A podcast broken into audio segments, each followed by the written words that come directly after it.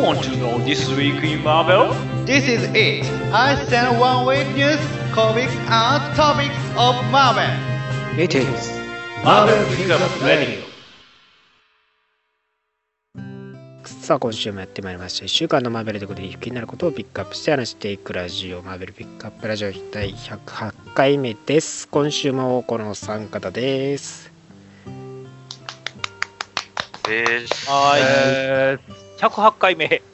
何か不108回目安な、不安な数字ですね。わしの、わしの、わしのアメコミは108式あるぞ。意味わからん いや、わかる人に分かってくれればいい。ねボンえーともう煩悩の数ですよ。もう108回目ですからねはい。もうまたすぐ200回目がやってくるんでしょうからねそうですね。あっという間にね早いな。ねえもうあと2週間でしかもう東京コミコンですからねそうですね。ねなんかね、自分がなんかいろんな人に会うっていう感覚がね、もうなんか全然想像できないですよね。ないですけどね。まあ、なんで再来週ちょっとねその東京コミコン行くのに準備があったりするので、はいちょっとはい一週お休みいただいてはい。ね、はいえー9日からまた始まっていきますんで来週ね、えー25日やって2日はちょっと一週お休みいただきたいと思いますんで、9日ねその東京コミコンでの話とか、はい向こうでのはい収録とかもね流せたらいいなと。思います現地、現地収録したいですね。ね。あーよろしくお願いいっすねします。してみたい。ね。さあ今週もねいろいろありますし、えーサノス1号も来てますから。はい。はい。ということで最初のコーナーです。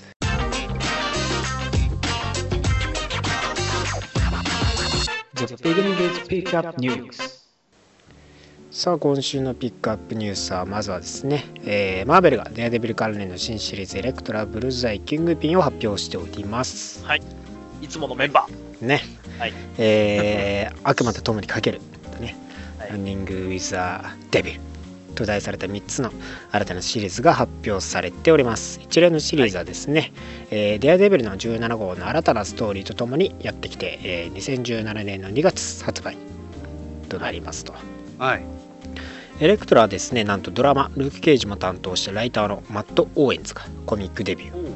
してですね、ははい。い、アートはアレック・モーガンとエリザベス・トルクが描いていくと、えーエレクトラは全てから逃れるために彼女がよく知らない場所ベガスにやってくる。しかし彼女は長い時間トラブルから逃れられない。シリーズのヴィランとしてアーケードが登場してきて彼女をニューヨークにお返すことになるだろうと。アーケードですね。ねあのーゲーム大好きアーケードさん。ゲームだ、ね、殺人ゲームをね。シークレット・ウォーズではねゴーストライダーたちをただそうですね。競わせたゴーストライダーズやってましたからね。はいかなり残虐性が高い人物ですからね。それでエレクトラが戦っていくどんな展開になっていくのかというところですね、はい。そしてブルズアイはですね、えーライターのエド・ブリッソンとアーティストのギレルモ・サンナによって描かれます。彼が偶然不意に出会った人は誰でも殺す狂気の殺人者としての釣り合いを維持しようとするブルーザイに集中すると。まあ、狂気しかない。人殺ししかない。その間その釣り合いをねどう保っていくかところらしいですね。たくさんの人物が死ぬでしょうから注目してください。はい見つけ次第殺せみたいな感じで。ね。はい。さあそしてキングピンはですねライターのマシュー・ローゼンバーグが務めですね、えーオンゴイングシリーズについて一層フォーカスが当たるのはデアデビルで、えーフィスクが至る所でデアデビルを打ち倒す方法を見つけようとすると、えーそれは彼を彼を悩ます全てのヒーローよりも前に出る最も野心的な計画の研究。だとそれはより大きく汚く野心的でビジネスだと。ヒーロー邪魔になる者たちをね倒すためにこうより野心的な計画を練っていくと。それがより大きくねなっていくもの。いつものキングピンさんの活躍。そうですね。ね。このデアデビル関連が一気に3シリーズ開始されていきますからね。これも、はい。えーストリート系のね、えー2017年かなりフォーカスが当てられて、えー展開していくのでね、ぜひともネットフリックスともにね、はい注目していってください、はいそして、はい。えースパイダーマンの世界を大きく変えるクローンコンスピレシーのティザー画像を公開されております。はい。はいおえージャッカルのね、えー画像ともに、大いなる力とともに、ジャッカルの最も大いなるオファーがやってくると。えー12月7日にやってくるデッドノーマークローンコンスピレシーシャープ3でね、3号で何かが起こる模様です。これはあスパイダーマンの世界を大きく変える。で何が起きるのか。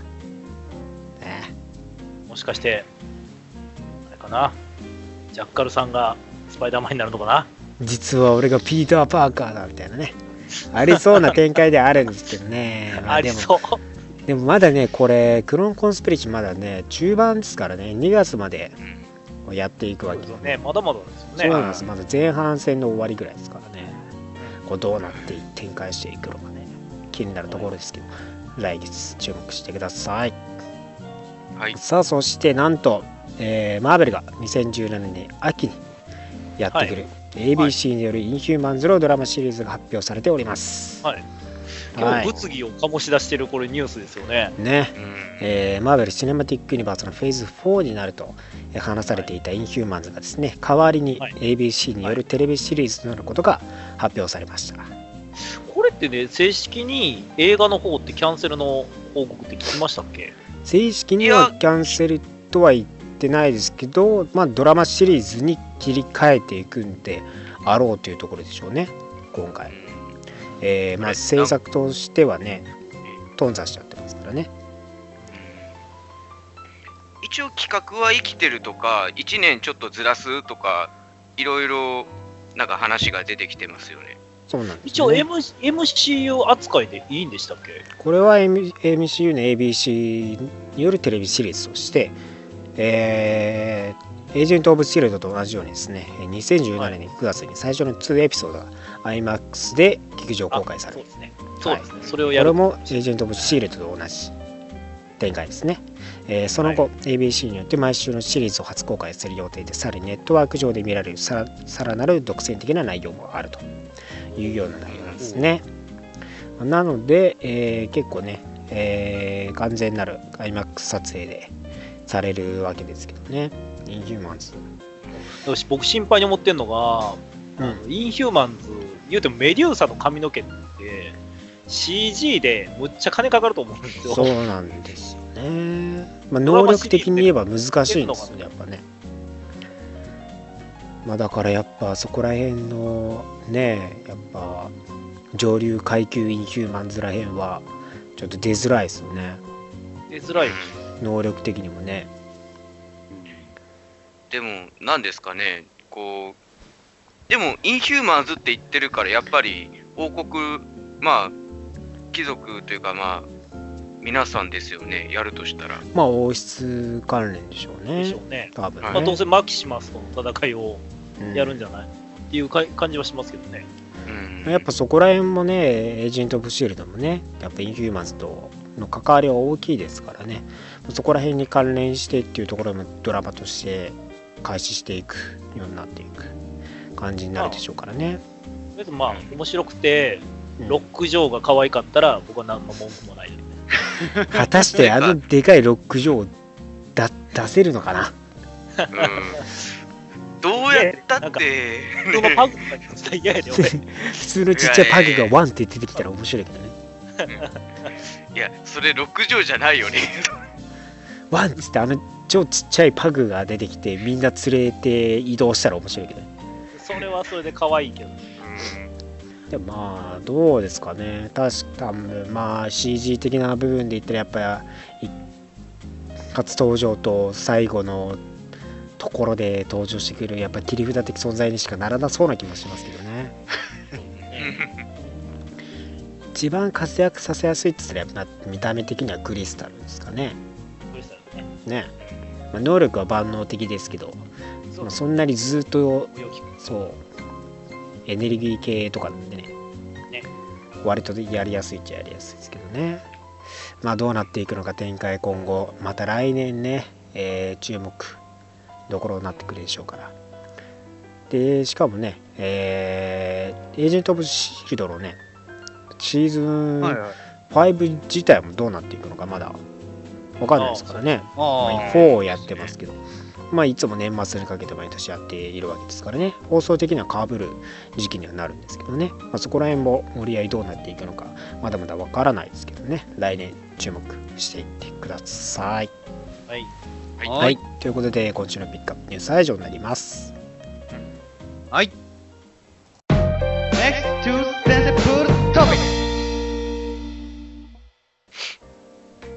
さあ今週のセンセプールの気になるトピックス今週は何でしょうか？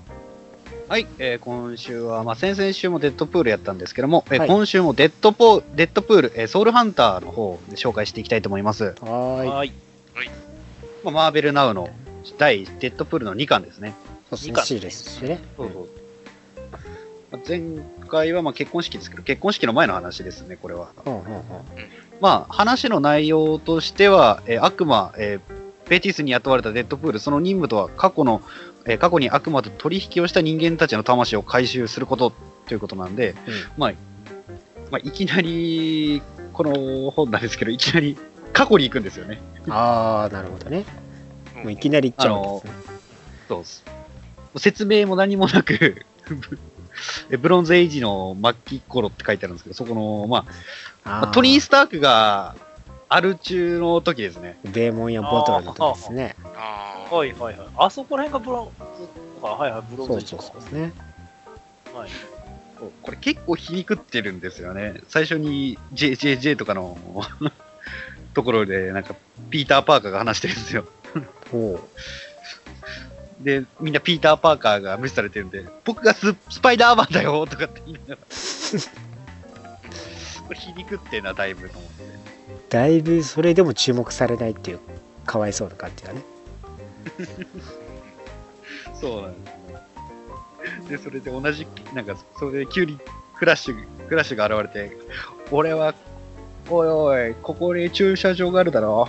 え？障害者よ。関係ねえよ。とかって言って、今や障害者なのにね。フラッシュ・トンプソン自身がそう。そういうこと。足なくしてね足なくしてるからね。そうそうそう、はいお前が将来なるのによっていうところのツッコミでしょうねで、急に、あの、デッドプールが現れて、まあ、あの、胸のところが、あの、デアデビルの、みたいに DP って書いてあるんですけどね。あああなるほどねデッドプールね。で、デアデビルね。はい。そこで、そこでフラッシュの車盗むっていう。フラッシュの盗むんだけどで、ー災難やな。で、なんかピーターとフラッシュが会話してるときが、あれ？なんかこれどっかで見たことあるんだ。お前のせいで逃げられたんだぞってフラッシュが言って、僕の仕事じゃないね。あれ？これは？とかってピーター。あの時と同じだ。あ、でもフラッシュだからいいか。とかっつって。フラッシュの大 いなる責任よ。フラッシュが大いなる責任言い出したらやばいだろ フラッシュだから別にいいかとか。ひどい言いようだけどまあまあまあ、ひどい時のフラッシュやからね。まあね確かにね。うんまあ確かにまあまあ、それで。まあ、まあ、あの、悪ガキだった頃ですからね、うんまだ。はいで、あの、それでトニー・スタークのところに行って、まあ、あの、アルチュースからすごいもう、病、なんか、ポスティスみたいな感じ、ポスティスみたいな感じですごいいいですけど、うん周りにアイアンマンの衣装とかテレビがぶん流ってるんですよね。あで、テレビ多分これ、あ、うーん、ダックが映ってますね。うーん、ダックが。あなるほどねあ、うーん、ダックが。うんなるダックほどなるほど。喋る喋るねあのそうそうそう。喋る。メインカラーが青ですね うん、グワグワね。そうそうそうハワードじゃない方ね。そうハハワードじゃないハワードは言える方だからね。言えない方ね。言えない方ね。言えない方。多分言えない方が映ってんだろうなって思ってそうそうそう。で、お酒をい、なんか、お酒をあーまり飲ませて自分が飲ってる、飲んでる気分になって回復するとかって意味のわからない治療法をやって、ええええなるほどね。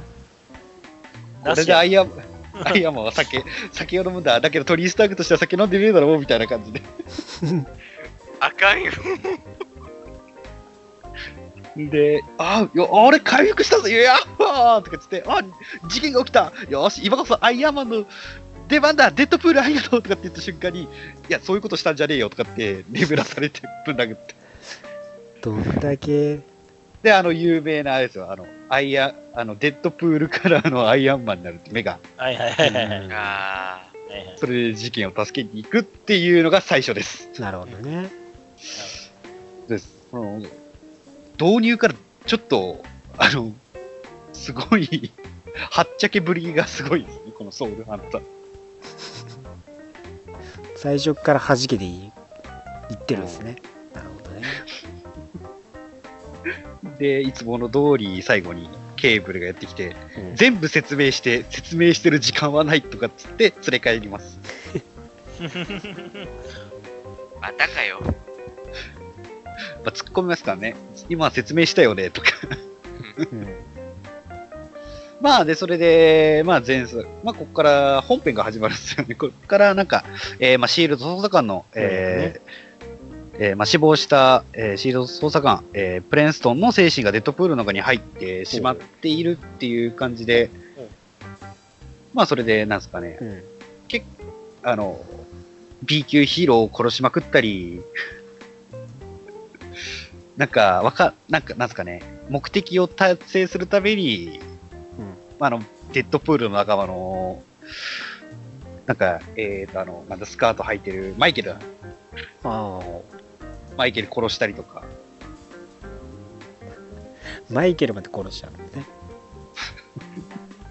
でこの雑誌結構、スパイダーマンも出てるんですよね。えー、まあ、スペリアの方ですけど、スーペリアああ、。なるほどね。ある有名な壁を張ってるところに肩車してもらって運んでもらってる画像があるところですね。ああ、なるあほど。あの、今俺たちの画像が流出したらやばいだろうな。何のこと？ネットの闇を知らないのか？スパイダーやあ、わかるわけが。い いやしな。まあ、こいつ話しながらあの、絶対お前入れ替わってるって知ってるよなっていう感じで、スパイダーマンにドクオックは最低のヴィランだったな、なーと笑って。煽ってる。煽るな。確か、せ設定だと知ってるんでしたっけ？なぜか知ってたりするよね。うん。そうなぜなぜか。まあ、なぜか知ってるわな。そう、なぜか知ってる時がある。で、まあ、多分あね。大好きなピーターじゃないから、あの、すごいあの、ウェブシューター盗んだりとか、嫌がらせをするのね。ど、で、なんすか、ピーターに、それ盗まれた、どこへも行くな。え、それって愛の告白？ごめんね、タイガー、今日は無理なのっていう MJ との会った時の逆のセリフを言うっていう。まあ、そっから、まあ、うんあれです。そっからいろいろあって、まあ、プレンストンの家に行って、縛り上げて朝ごはん作ったりとか、うん。デアデビルと戦って、まあ、映画の話をね、して、したりとかって、煽ったりとかして、デアデビルの目の前で人を撃って、よし、お前、これ、怪我に見ろよ、俺、どっか行くから、とか言って、最低。押し付けが。最低。まあ、で、なんやかんやで蘇ったあのマイケルと共に悪魔を逆に退治して、で、まあ、なんやかんやで全員ハッピーエンドになるんですけど、まあ、デッドプールは一人で精神的なところで、はぁって、ああ、疲れた疲れた、帰れ帰れって言って終わるっていう。逃亡だな。まあ、一人になりたいんだとかっつって。言って割と、でも、この話の中で、あープレンストンとの友情があったりとか、うん。してあったりは、なかなか面白い話でしたね。やっぱりデッドプールシナだけあって、ぶっ飛んでますよね、今。ねえ、まあやりたい放題やるよね。まあ、そこがね、魅力でもあるからね。まあね。今まで全部話したのだけでも多分、一巻ぐらいの量で終わると思うんですけど。下手したら。これが全部、詰め込まれてるっていうのが、やっぱデッドプール氏の魅力っちゃ魅力なんでしょけどそううで。しょうね。まあいろんなね、そのキャラも登場してくるのがね、多いですからね。結構関わりあるキャラクターが多いからね。ね、いろんなキャラクター出しては迷惑をかけですからね。そうね。そうそう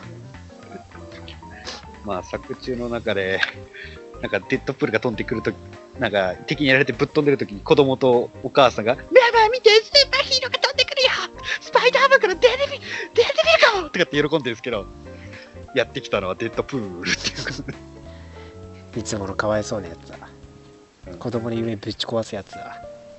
あかんやつや。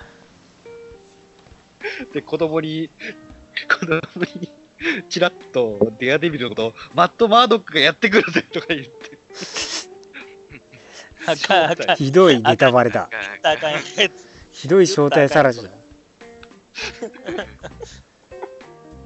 ていう、ほんとこれ、これた一つ一つ拾うともう、ラジオ1個分になっちゃうんで、1巻だけでも。ねえ、もう小ネタばっかり。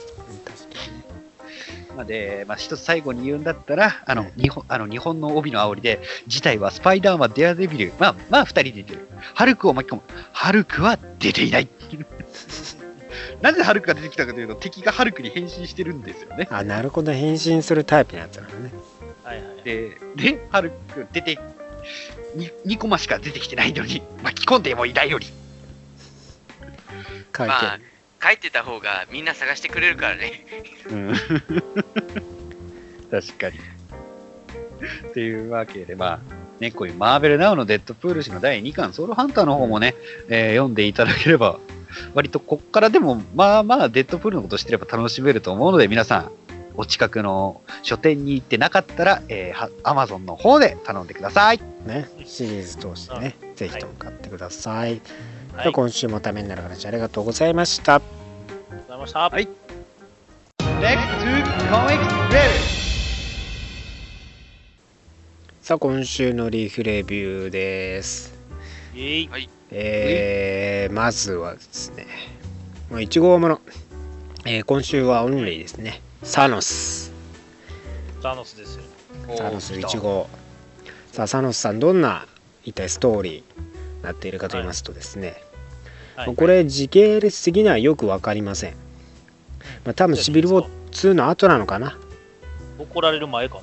起こる前なのかなまあ多分後なのかまあちょっとそこら辺はね明言まだ判明してはいないんですけど、えー宇宙でですね、はい。えーブラックコードリアコードラント、はい。まあ基地ですよねサノスのね、はい。まあ、ブラックオーダー、まあ、部下たちサノスのね組織した部下たちがいる、えー基地ですね宇宙ステーションみたいな。大きな基地で現在、えーブラックオーダーを指揮しているのはカーバス・グレイブ元部下のねはい。あのカーバス・グレイブだったと、まあ、このカーバス・グレイブグレイブはですね、えー王まあ王座でね指揮しているんです。そこにサノスが、まあ、やってくると。でね。そうなんです。でね打ちまくってくる連中をねことごとくぶっ潰してね、はい。えー進んでいくわけですよ。ねまあね、あのそのサノスの強さっていうのがちょっとわかりますよね。ね際立つんですよ久々にサノス強いなって思った。ねものともせずにもうねねパンチからビーム打って投げて戦車を一撃で止めてで歩いていったらみんな逃げ始めちゃってで機関銃みたいななんかね砲台が撃ってきても至近距離で何発もね、撃たれてるんですよ。無傷でそのまま片足ドーンってやってぶっ壊す。ね。でまあねコーブスグレーブいるところに来ましたよと。はい。でさあまあね元部下との対面として不敵に笑みを浮かべるサノスですよと。え一方で、えー宇宙でですね、えーチャンピオンさんがね、えーいるわけですけどまあはい。このチャンピオンさんはが目的に、まあ、どこにやってきたかとい。うとですね、このね宇宙キャラとして結構チャンピオンさん昔からいますけどあんまりね有名じゃないんですけど青白いこう肌にね髪の毛赤い人なんですけどね。ではい。でまあ奥行ってクラブのバーみたいなとこ奥行ってねはい。えーいわゆるね、サノス、そう、女だらけでね、あーはい女大好きハーレム大好きなはい。まあスターフォックスエロスさんにね、まあ会いに来たよとだいだいぶ久しぶりに見たな。まあでもレイジ・オブ・ウルトロンでねスターフォックス出てきてましたからね、はいあそれ以来ですかね。はいはいはい。そうそう。まあ、ソノスさんのね、えー兄兄弟、えーはいなぜ彼が、えーチャンピオンがね、ここに来て、まあエルスと接触してきたのかというのが、まあ、それがね、えーサノスの息子、セインに送られてきたということを話すわけですよね。はいえーで、コーバスをですね、まあ、ボコして、槍ぶっ壊して、で、サノスさん、えー自殺を共有します。はい、自分で死ねえと。はい。コーバスさんもう槍の破片を取って泣き泣きそうな面になりながら「私は!」って言いながらねバシュって自殺するんですね。まあ、サノスにはかなわないひどいよ。ほんまにひどいよ。サノスにはかなわないですからしょうがないと。ね、自決ししろと。ね。ね他のブラックオーダーの連中はどこにいるのか分かんないですけどね。で、スター・フォックスさんとね、チャンピオンズ、まあ、サノス殺すためにね、えーセインによって雇われて、えーいたる。で、一方、セインじゃあどうしてるのかというとですね、まあ、ある惑星で、荒廃した惑星で、えー女性と会っているわけですよね。それこそ、サノスが愛したデスですよ。はい。このデス今度はセインの方にねこう接触してきたってことですよね。で寄り添うような形でセインに話しているわけですけどもなんとこのサノス、はい現在、まあ、サノスさんこれ弱っているということが判明するんですね。えはい、へこの弱っていてこう戦いを終えてね王座に言いますけど苦しみ出すんですよね。で口から血をかなり大量に吐いていてという流れで今回終わるんですね。ねえこれ一体どうなっていくのかえねね紫色の血を吐いてます。大これね、ちなみに、ね、珍しいですね。そうなんです。ね、そのサノスのうん言うたら、なんか暗殺計画みたいな話なんですよね。そうなんですよね。裏で動いてる。しかも、サノスの肉親たちが動いてるって形なんですよね。そう。さサノスさん肉親からなみんな恨まれてるからな肉親だけじゃなくて、もう全世界の人に恨まれてるから ほんまに。言ってしまえば。まあ、言うても、なんか、かわいそうなやつではあるんやけど、ななんかね、孤独な感じがねよね、そう、また垣間見えちゃうのがね、力を持つがゆえのね、孤独感というのがありますけどね。まあ、その、今、弱ってるのはなぜなんですかって話なんですよね。ね。そこら辺焦点当てて、で、サノスたちのね、家族との話がこう今後展開していく感じでしょうからね。ぜひとも追ってってください、サノスさんいや。孤独な最後。の今週一番好きな一冊でした。きっとラストはねと家族団らんで終わるんだろうなそれはない。うんないな。はい。あ家族だんだんし地味無料ですかね。家族団らんかっこ血だらけさあ、そして、インフォマスアイアンマン2号ですね。おまあ今回はですね、まあ、特にそんな内容もないんですけど、まあ、えーワシントン DC のね、えーラトベリア大使館に殴り込みかけてきて、えーベイン・グリム、シングがね、はいシンさんが、おい、ちょっと、ドゥームどこだよ。って、まあね、その大使館の人に聞くわけですよ。ちょっと話せよ。はい。でね、こいつ何がうざいかってね、あの、壺を破壊していくんですよ。ちょろ、ちょこんと押して。あね、そうそうそう。これね、これわざとやってんのこれ。こうわざとね、あの腕をね、ちょんって当ててね、壊すんですね、壺お、この壺高そうだな、ぽいって感じで。ねねねそれさシールドだからってさ許されることなの？そのわざとらしいんですよ。しかも、その壺の壊し方がまたね、バンバン打って。で、またね、トンってやって、またね、壺をね、落として壊して。ねえ、どこにいるのかなって。ね。ねえ、この早くドゥームの居場所を教えてくんないと建物のこと破壊しちゃうよっていうね。言う、普通に脅してるぞ、どうするの、こいつ。で一方ドゥームさんはねマットシンカーのね研究所に現れて、まあ、彼をねはい。止めようとして彼を止めてねそれを制御のために使いなさいと。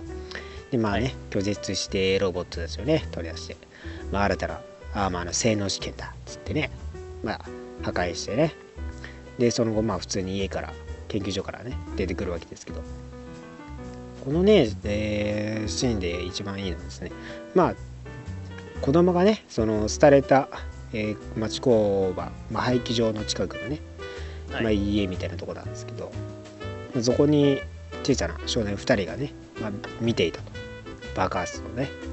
で出てきた人にねおっさんが、まあ、消えていっちゃうんですよああなんだこれみたいな感じじゃなくて。ねここ入っちゃいけないよ危険だから。ねなんかね、その、言うたら、なんか潰れかけのロボットみたいな、なんか襲われかけてたんですよね、子供がね。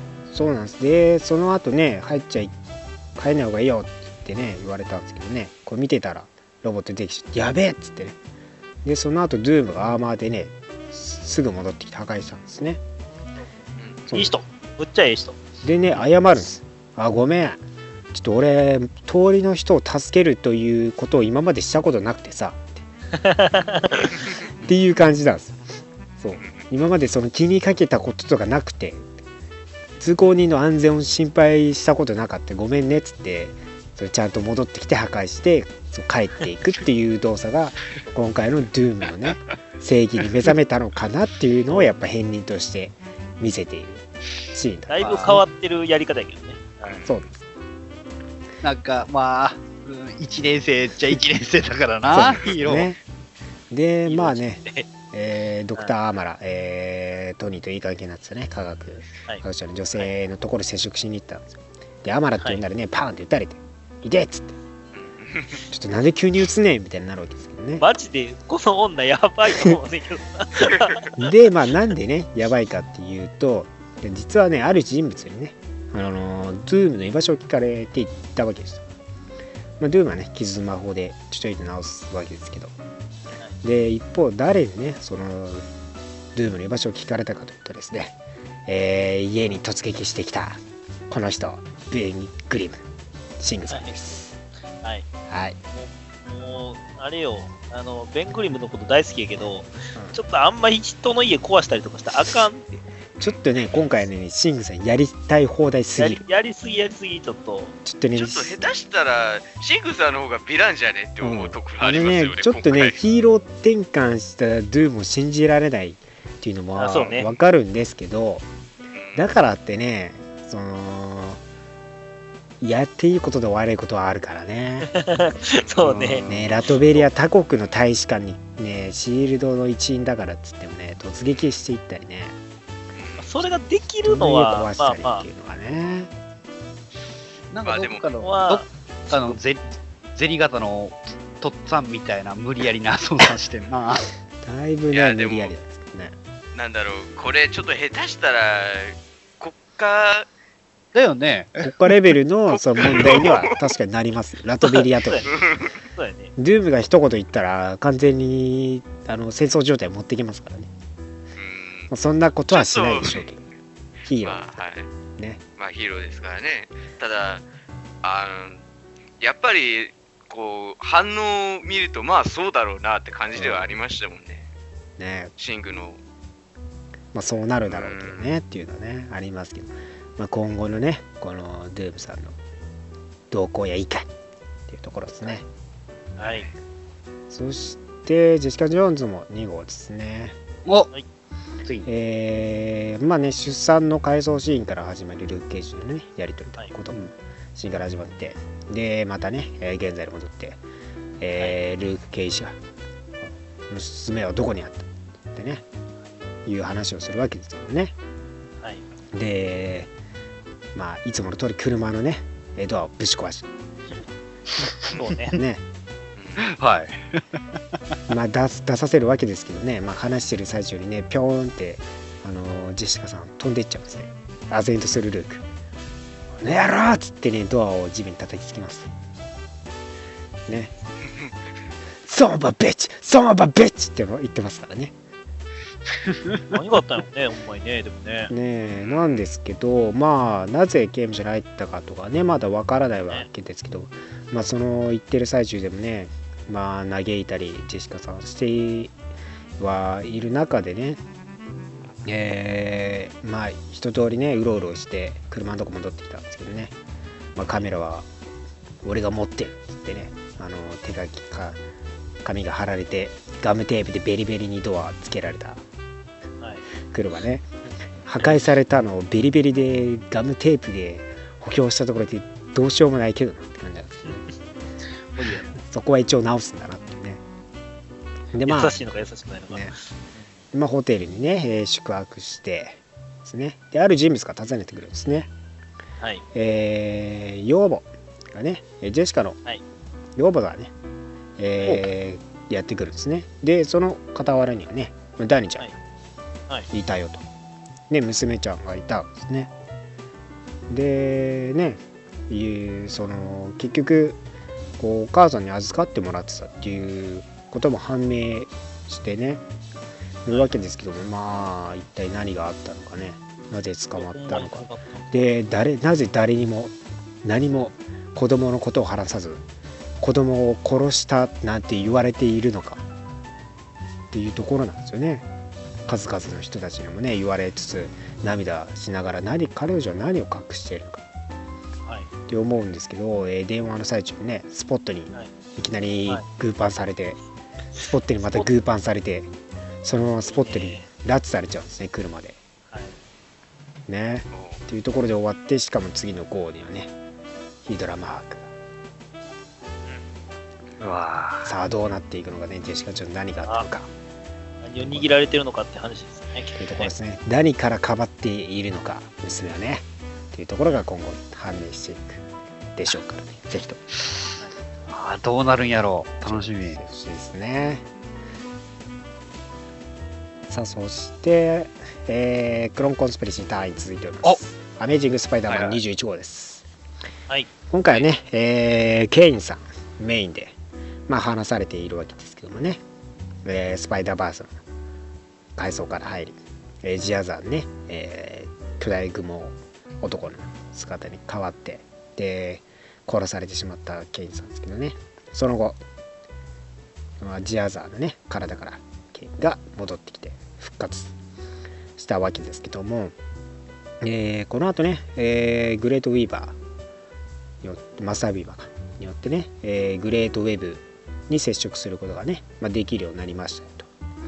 で日に日にね彼実はちょっとね衰えていくような感じになるわけですけど、えーこの世界他のね世界とかでもちょっと事件が発生していると。それが人間がゾンビのようにね、まあなってしまっていると。それが、えージャッカルが作り出したクローン技術副作用でゾンビのようなウイルスが発生していると。いうようなものを発見するわけですね。でこのゾンビにですねケインが実はねえー免疫があるとこのウイルスはね。でケインが免疫があるゆえにですねこの止める方法を、えー考えていかなければならないということなんですね。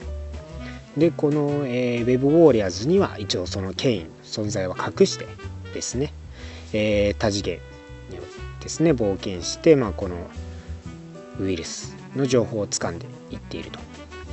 で一方でですね、えースパイダーグエンねアースロック号のグエンステージに接触して、まあ、助けを頼むわけですよね。でこのゾンビのゾンビのようなね、えウイルスの技術を教えてまあ助けて協力してもらうわけですけどもそれがパーカーインダストリーズが関わっているということを、まあ、情報をつかんでいたとそれがなんとジャッカルとピーター・パーカーが手を組んでですねこうニューユーテクテクノロジーとですねパーカーインダストリーズが手を組んでこのウイルスが散布されていたという話だったんですね実は。でこのクローニング技術のねウイルスの情報を得るためにですね、まあえーこのパ協力しているパーカーとジャッカルの元を訪れてですねまあね、えーまたこの実験でねカプセルに入れていたゾンビたちみたいなやつがね連中がね暴れ出して、はいねまあゾンビ映画さながらですよね。ねなってるわけです。でケインはねそこから、えー情報ファイルをですね、ゲットすることに成功してで、はい逃げようとするわけですけどそこにねこの世界でのケインが立ちはだかるわけですよね。でこのケインとね戦いになるわけですけども、えーケインこのケインねウイルスによってついに死んでしまうんですね。でその遺体を回収して、えー帰ってきた2人ですけどもこれによってね、まあ、研究の情報をね、まあ、得るわけですよね。でついにこのアース616ケインの住んでいた世界。でもこのウイルスの開始ジャッカルがねクローン技術としてウイルスの発端が開始されてしまったということを知ってですね、えーついに動き出そうというところでこのクローンのねグエンとグエンを連れ去ってですね、えスパイダーグエンが入れ替わっていたと。で日に日にね衰えていくケイン、まあ、寿命がね長くはないということがね、まあ、分かっていたんですけどもこのケインのね死体を、えー解剖したことでですね、えー大体の時期が自分の死ぬ時期がね、えー限られた時間が分かっていてそれをカーンにはね話したんですけど、まあ、スパイダーグエンには話されていたんですね。で最後の限られた時間の中で自分のアース616の世界を救うためにですね彼らが密かに行ってきたこととともにですねスパイダーグエンと助けに行こうというような感じで今回終わるですねタイムうんなかなかこの2号クローンコンスピレシー2号の真裏のね話として、えー展開してきてるんでかなりね面白い内容になってましたね。いやー、もう聞いてるだけですごいゾクゾクしますね。このケインの動向とかねこのスパイダーグレンの、ね、入れ替わりのところとかもねなかなか面白いし、ねでどうなってしまうのかっていうね。このまだパーカーとねピーター・パーカーとジャッカルが手を組んでいない状況なのでねその早期段階で手を取るというのがね今回のストーリーの展開になっていると。これやっぱねクローンコンスピレシー順番にね単位も読んでいかないとやっぱいけないわかんないとね。ひ しひしね、はい。伝わってくる内容にはいなってますね、でもう一つね、えー隊員ございます。シルクはい。ですね、シルク。シルク14号、クローンコスプレして隊員してます、さあね、えー前回ですか、えー家族とついに再会を果たしてはい。シルクですけどもね、まあ、はいちょっとね、やっぱまだ家族と距離感がねあるなっていう。そうなんですよね。そのちょっとね自分でも距離を感じてまあねまだその長かったんでねあのいな一緒にいなかった時期が本当にでちょっと距離を感じているわけですよね。そこがね寂しそうな感じがしてまたね悲壮が漂ってますけども。で一方でですねえーファクトチャンネルですね、えー、J. ジョのジェームソンから、はい。えー命令が下るわけですよね。このはい。ニューユーテクノロジーズをねちょっと調べろと。言うんで、まあえーサンフランシスコに飛ばないとっていうねカリフォはい。カリフォルニアね、えーサンフランシスコに飛ばないといけないっていうんで、えースペクトロね、えーはい。が一緒に協力してね、えー一緒についていってくれると。はい。いうところなんですね。まあ、スペクトルね、シルク1号からね、登場してきてて、結構付き合い長い感じなんでね。えー、で、その一方でね、ジェイゼル・ジェームソンがね、サンフランシスコで現れてさ、ね、こう、なんか、あー家族と今日ディナーなんだっつってね、嬉しそうにする。ね。まあ、なんかシルクでもね、家族もよかったね、みたいな。なんか嬉しなんかいつものお怒りの感じじゃなくて、なんかニコニコして、なんか違和感感じるわけですよ。ぶなんだ。なんだおっさんなんで。あれ？あれ？そいつクローンじゃねえのか？なクローンじゃねえのか？なるわけです。で、まあ夜になってね、えーいよいよ、テク、あニューユーテクノロジーにね、乗り込むっていうんで、ちょっとシルクはね、今までちょっといろいろとね、家族を探す段階でいろいろ指摘してしまったんで、ちょっと印象悪いよと。で、新たに、えーコスチュームと、新たなコートネームとして、シルクワン。そうなんですよねねこれがねやっぱね、ちょっとね、まああのカバー、カバーで見るよりかはまあマシだったんですけど、まだましまだましまあでもちょっとやっぱ前のと比べちゃうとね、かね。ちょっとまあ、うーん。なんか忍者感強いな、地味だなって感じ。そこはかとなくなんかコリア感があるのなんでやねんね。コリアン忍者感がすごいんですよね。で日本の忍者じゃなくてね。なんかちょっとねなんか地味だよね。あれですよね。パッと見、スパイダーマン系のキャラじゃないキャラには見えないそうね感それはそうじがしますよね。それはそうなどっちかっつうと、アイアンフィストのなんかサブキャラクター的な立ち位置できおそうそうそれはかしくない感じそうそうそうなんかねあーなんかビジランテ的な、なんか普通になんか能力持ってないやつっぽいような。ストリートファイター系っぽいんですよねだからね、そうなんですようね。んで、あと、エレクトラにちょっと遠慮してか、なくしちゃいましたからね。顔の下の方をああそう。そうね。ああ、そうね。まあだからまあそれでニューユーテクノロジーズにね、えー潜入するわけですけど、そこでね、えーはい。ジェイジェラ・ジェームソンが死んだはずのね、えー妻と会っているっていうのを目撃して、なんだこりゃ。とでスペクトルもね、えーカプセルに入っている人間たちを見てなんだなんだこれやばいぞって言ってねシンディ逃げろって言うんですけどね。まあえーアラートが警報装置が鳴ってしまって逃げスペクトルスペクトルって言いながらねえー逃げようとするところではい。攻撃されるんですね、それがもちろんね復活しました。スパイダーウーマンことマッティ・フランクリン。ね。はい。が復活してきたと。これもまたクローンでしょうからね。ね。このグリームハントの時にね死亡したんですけどね。こう彼女がまたスパイダーウーマンとして戻ってきたころでねどうなっていくのか、ね、これジェイジョン・ジェームソンに絡んできてますからね。なかなかですよ。いやいやなかなかクローンコンスペーシーねいろんなふキャラクター復活してきてーそうなんですよ。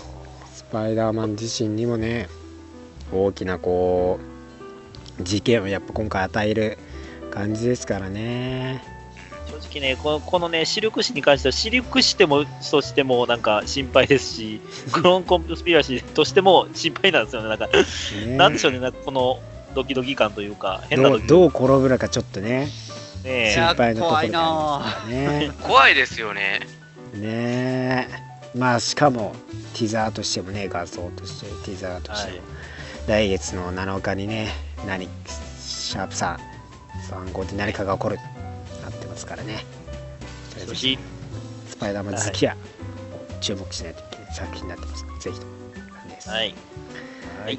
そして、えー来週はですね、えーシビルー27号がいよいよはい。本編やってきて、えーデス・オブ X4 号ですね、えーついにデス・オブ X 最終が、えーサイクロプスどうなっていくのかっていうところもねあったり、えーアルティメッツ2もね、えー開始されますからあとベロムも開始されますからね、はい。えーいろいろとやっていきますから、ぜひとも注目していってください。今週のね、はいあれなんですよ。えっ、と、アンキャニ X メンアニュアルの方にドミノさん出てるんで、ドミノさんむっちゃかっこいいんで、ぜひ見てください。はい。ということで、今週のリークレビューは以上になります。はい。はいはい Finally topics of this week. さあ、今週の話題は東京コミコンに向けてアメコミの概要を振り返っていきます。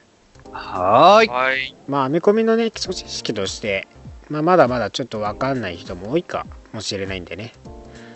まずそこら辺をね、ちょっと掘り下げていきたいなと。はい。まあ、その、アーティストアレイとかもね、東京コミコンありますから、そこら辺のね、あ、はいまず、まずコミコンって何なんですか？コミコンって。コミコンはですね、東京って何ですか？東京って。と え、そこからなの？東京東京っていうのはですね、えー日本の都です。え、な日本の都は日本の都は京都のはず？都です。都。都です。とはい。都小池で。ですす。小池です。小池。誰だ？小池。首都東京です。ちょっと東京です。まあ、そんな話はもうどうでもいいわ。はい。はよ、はよ。まあ、コミコン自体はね、その、はアメリカでの漫画のね、大衆文化とかに関するコンベンション、まあ、会、まあ、コミックコンベンション。そうですね。っていう、まあ、会議的な、まあ、集まっていろいろワイド、なんか、イベントとかね、あったりする。まあ、向こうだと、えーコミコンインターナショナル、サンディエゴコミコンですね、俗に言う。がまあ一番大きいまあ一番っていうか一番こうメジャー的に扱われてますかね。やっぱインターナショナルですからね。で、はい。そこではねなんかコミックイベントの話のパネルとかあったりですね。で映画のね人たちも出てきたりしてまあいろんな発表したりとかもするような場とかでもあるわけですよねそれが一応東京でやるお祭りですよね。そうなんです。いいですね。アメコミのね祭りだでまあアメコミ自体やっぱねまだまだ日本ではやっぱこう接し仕方がね難しいというかは分かりづらい部分もありますけどまずはねね。まあ、発売形態としてはやっぱりね、まあ、B5 サイズかなのフルカラーでね、まあ、大体20前後各月間がほぼメジャーどころは月間発売のコミック。はい。が発売されるわけですよね、まあ、冊子みたいなね、ペラペラな感じですけど。が、はい。えーコミックと。向こうではコミックと呼ばれているはい。ものなんですね。大体これを指すことが多いですよね。はい。コミックといえば。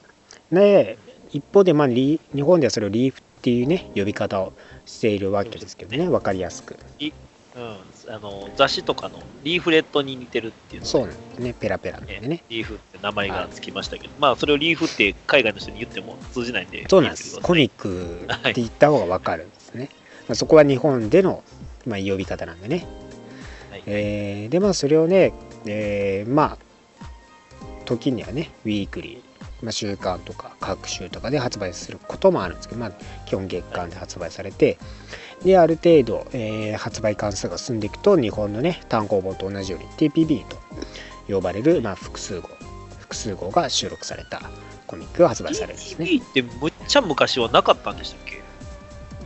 うーんむっちゃ昔はなかったのかな。いつそれがいつからかは知らないですけどでもね、はい。確かに多分なかった時期もあったのかな。確か聞いた話によると、うん。ねやっぱコミックといえばりそのいわゆるリーフをやっぱ指してたんで。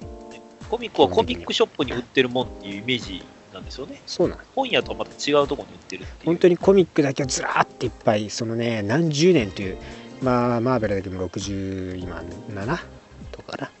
の歴史があるんでね。まあそれだけでもう満杯になっちゃうんですよでその TPB って呼ばれるトレードペーパーバッグって呼ばれるまあ何複数個ね収録されたまあいわゆる単、日本の単行本に当たるものがまあ発売されててはい。まあそれがね、えー読むと、まあ、単価的には安くなるよってところですね。まあ、そこら辺がね、えーまあ、日本でも近い感じ、まあ、そんなに変わりはないのかなっていうね、まあ、月刊誌とかね発売されてその後重ねていくとね単行本発売されてっていうところはまあ基本的に変わらず、まあ、どっちかっていうとねその TBB 自身は日本でいうと小説のねものに近いんですよね。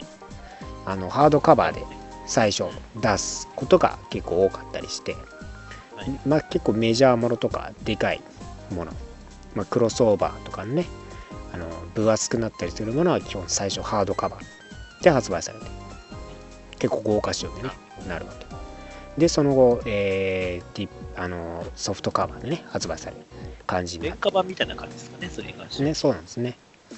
でもあったりするわけですよね。で、TPP はね、最近だと本当昔の作品とかはもう20号収録とかで割と安く買えたりするようなエピックコレクションとかね、マスターウォークって呼ばれるそこら辺のね、えーものもあったりするんでね。で昔の何号、もう10 20近くとかね、収録されてたりしますからね。まあ、そういうのもある。まあ、番犬的にはやっぱねに日本とは違ってこの会社にね、えー帰属していることが多いんですねアメコミだとね。まあ、にまあアメコミでも会社にもよりますけど、まあ、基本的に DC とかマーベルっていうのはキャラクターとかの権利は全部会社が持ってる。っていうんでどうやって書いていくかっていうと分業制なんですね。まあ、ライターと呼ばれる原作者がいてでペンシーラーと呼ばれるねあの絵を描く担当作画担当の人がいるわけですよね。なんでそこら辺が日本とは結構違うんですよね。はい。これねだいぶだからね日本の感じと比べるとまあそのデスノートの人とかはね確かに原作とあの作画担当違うかったりするん最ですけど、近はちょっとそういうの増えてきてますからね。増えてきたんですけど、やっぱ昔だと今だってねその「ワンピースとかでね小田先生が一人でこう全部ねやっぱ書いてるわけですから、ね、まあまあ、そうやるもんでしたからね、もともと。そう日日本本で。はやっぱそういう感じでやっぱ描かれてますけども向こうは基本的には、まあライターがまあマーベルからねこのシリーズのライター選別されてでペンシラーこの人、えー担当はこの人っていうようになってるんですけどはい。その他にもね、ペンシーラーっていうのは実は下書きがメインで実ははいインカーっていうその筆入れはい。ペン入れの人がいるんですね、ではい。それが大体、まあ、最近だと一緒のことも結構、まあ、多かったりはするんですけど2つ合わせてアーティストっていう場合もありますしね。そうなんですペンシーラーとインカー兼用で一緒に、まあ、自分でやっちゃう人を指す時は、まあ、アーティストっていう呼び方を、まあ、したりはしますけどまあ最近だと結構もうほぼ、うん、アーティスト的の人が多いかなあんまりねペンシラとインカーを分けるっていうのもまあでもいるいるのはいるけどね。結構最近は多くなってきてるかなっていう印象はありますけどね。今週だとね、えー分業してるのだと「アメイジング・スパイダーマン」だと、はい。あのペンシラとインカーが違ったりしてますね、はい。はい。まあサノスとかシルクだと、えー同じ。ペンシラマイクさんね、えーペンシラとインカーとして、えーやってたりそれ意外とそこら辺がねだから分業制として違ったり。で最近だとねもう、えーカラーリストっていうのがい今度はねフルカラーですから。色を入れる人がいるんですよね、そうですね。はい。これ、この前ね、僕カラ、カラリスト、全くその同じ絵をカラリストが違うはい。カラーで描いてる絵の比較みたいなのを見せてもらって、うん、全然違いますね、やっぱりね。やっぱ全然違うんですよねね。その昔だったらそのカラーリストって割とそのやっぱ単色になりがちなんですよね。はい。で色つけるのもその色彩とかでも大変ですから今は本当にねそのデジタル処理ですもう背景から全部こう色、あそうはい。その細かくね変えることが今できるようになったんで。はい、リアリティも増してるんですよねそこら辺のし技術進歩かなり影響されてるんじゃないかなっていうのはありますけどねほんとカラーリストだけでも印象が変わったりね。あとはね。ペンシーラーとインカーが違うだけでも元の絵からだいぶその筆入れて変わるなんていうことも実はあったりとかねするんですね、あとはあとはなんか何かレタラーっすかね。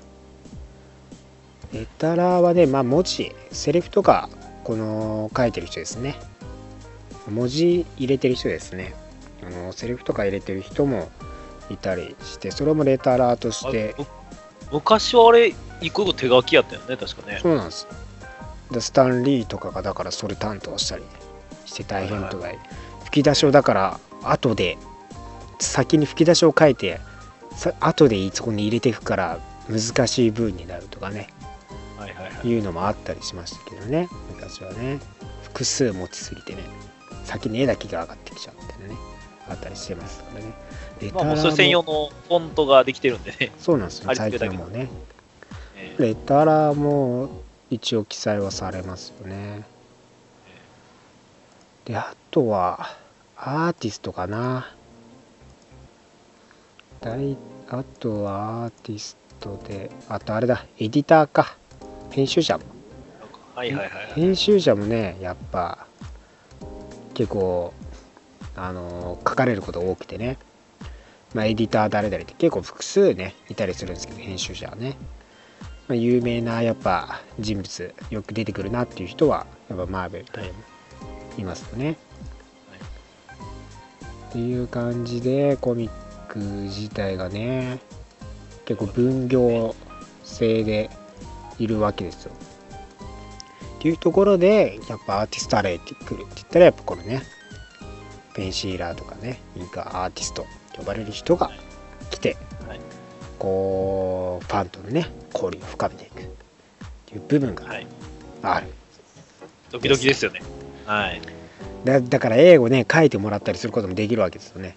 何頼むかとかねちょっとねするしかといって注文したのが分からなかった場合に備えてなんかね絵を持ってくって言ってもねそのね他人人のね描いた絵を持ってくもっていうのもね ちょっと気を使うやっぱね嫌がる人もやっぱいますからね。いや他人の絵で俺を描かせるのかみたいなね感じの人もいるからちょっとね難しい部分であるんですけどまあなるべくねその人が描いたことあるものとかだったらまあまた描きやすいとは思いますからねアーティストが来る、まあ、好きなねアーティストが来るとかだったらもうね速攻わかるでしょうからね。そういろいろねまたが来るみたいですからね。公式的にはまだ発表はされてないですけど。あーそうですね。アーティストアレイそしてアーティストの人がコミックをねその書いてる本当の本場の人たちもどんくらいでも来ますから。並ぶでしょうね。ねえ。えだってもうねその日本のアーティスト日本人アーティストのグリヒリさんもね来ますから、はい。そうですね。かなり注目どころですよそこは絶対並びます。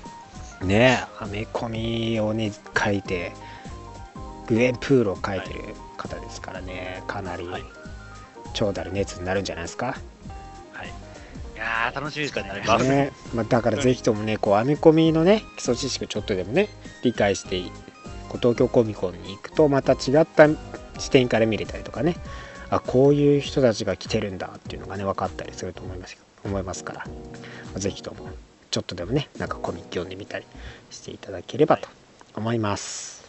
はい。はい。はい。ね、ぜひとも盛り上げていってください。はい。さあ、今週は以上になりますけど、何か言い残したことございますか？そうですね。えっ、と、うんまあ、あの、僕らもコミコン行きますけど、それぞれあの、T シャツ買った T シャツはね、買えなかったんで、まあいいっす。あ、買えなかった？まあ、もう俺既存既は存の池です。もともと持ってるシーハルクの T シャツか、もしくは今回新調したシングの黄色い T シャツをうん着てこうかと思っております。まあもともとね、ハルクの T シャツとね、あのーシビル王とかの結構持ってるんで、まあそこら辺を着ていきますよ。僕はあのコスプレ用にパニッシャーのね、やつを買いました。おあぜひね、ねコスプレして。まあね、なんか我々課金したらね、ぜひとも声かけていただければね、はい。はいあの勝手に騒いで、あのーサインとかは別にしないんで、はい。ね、そういう人間じゃないでしょ、僕ら。だサインとかはしないんで、で、あのできないんで、絶対にね、求めないでください。そんな、そんな風に気づく人は絶対いないと思う。まあ、多分3人組でいると思うんでね、あのぜひとも見かけたらね、プロしてると思う。はい。はい。マーベルピックラップラジオいつも見てますっていう人がいたら、ぜひともね、お声がはい、いただければ直僕と思います僕らも3人とも初対面になります。つい、ついに、そうではね。そうです。ネットではあのー怖いは言ってるけど、現実だったらなんかよそよそしい感じになってますから、よそよそしい3人組がいたら僕らだと思ってください。変な距離感を保ってる3人をよろしくお願いします。というけど、多分距離感すぐ縮まってますんで、大丈夫です。はい。大丈夫です。はい。はい、じゃあまた来週です。バイバイ。はい。来週もラジオの前に、あっセンブルセンブル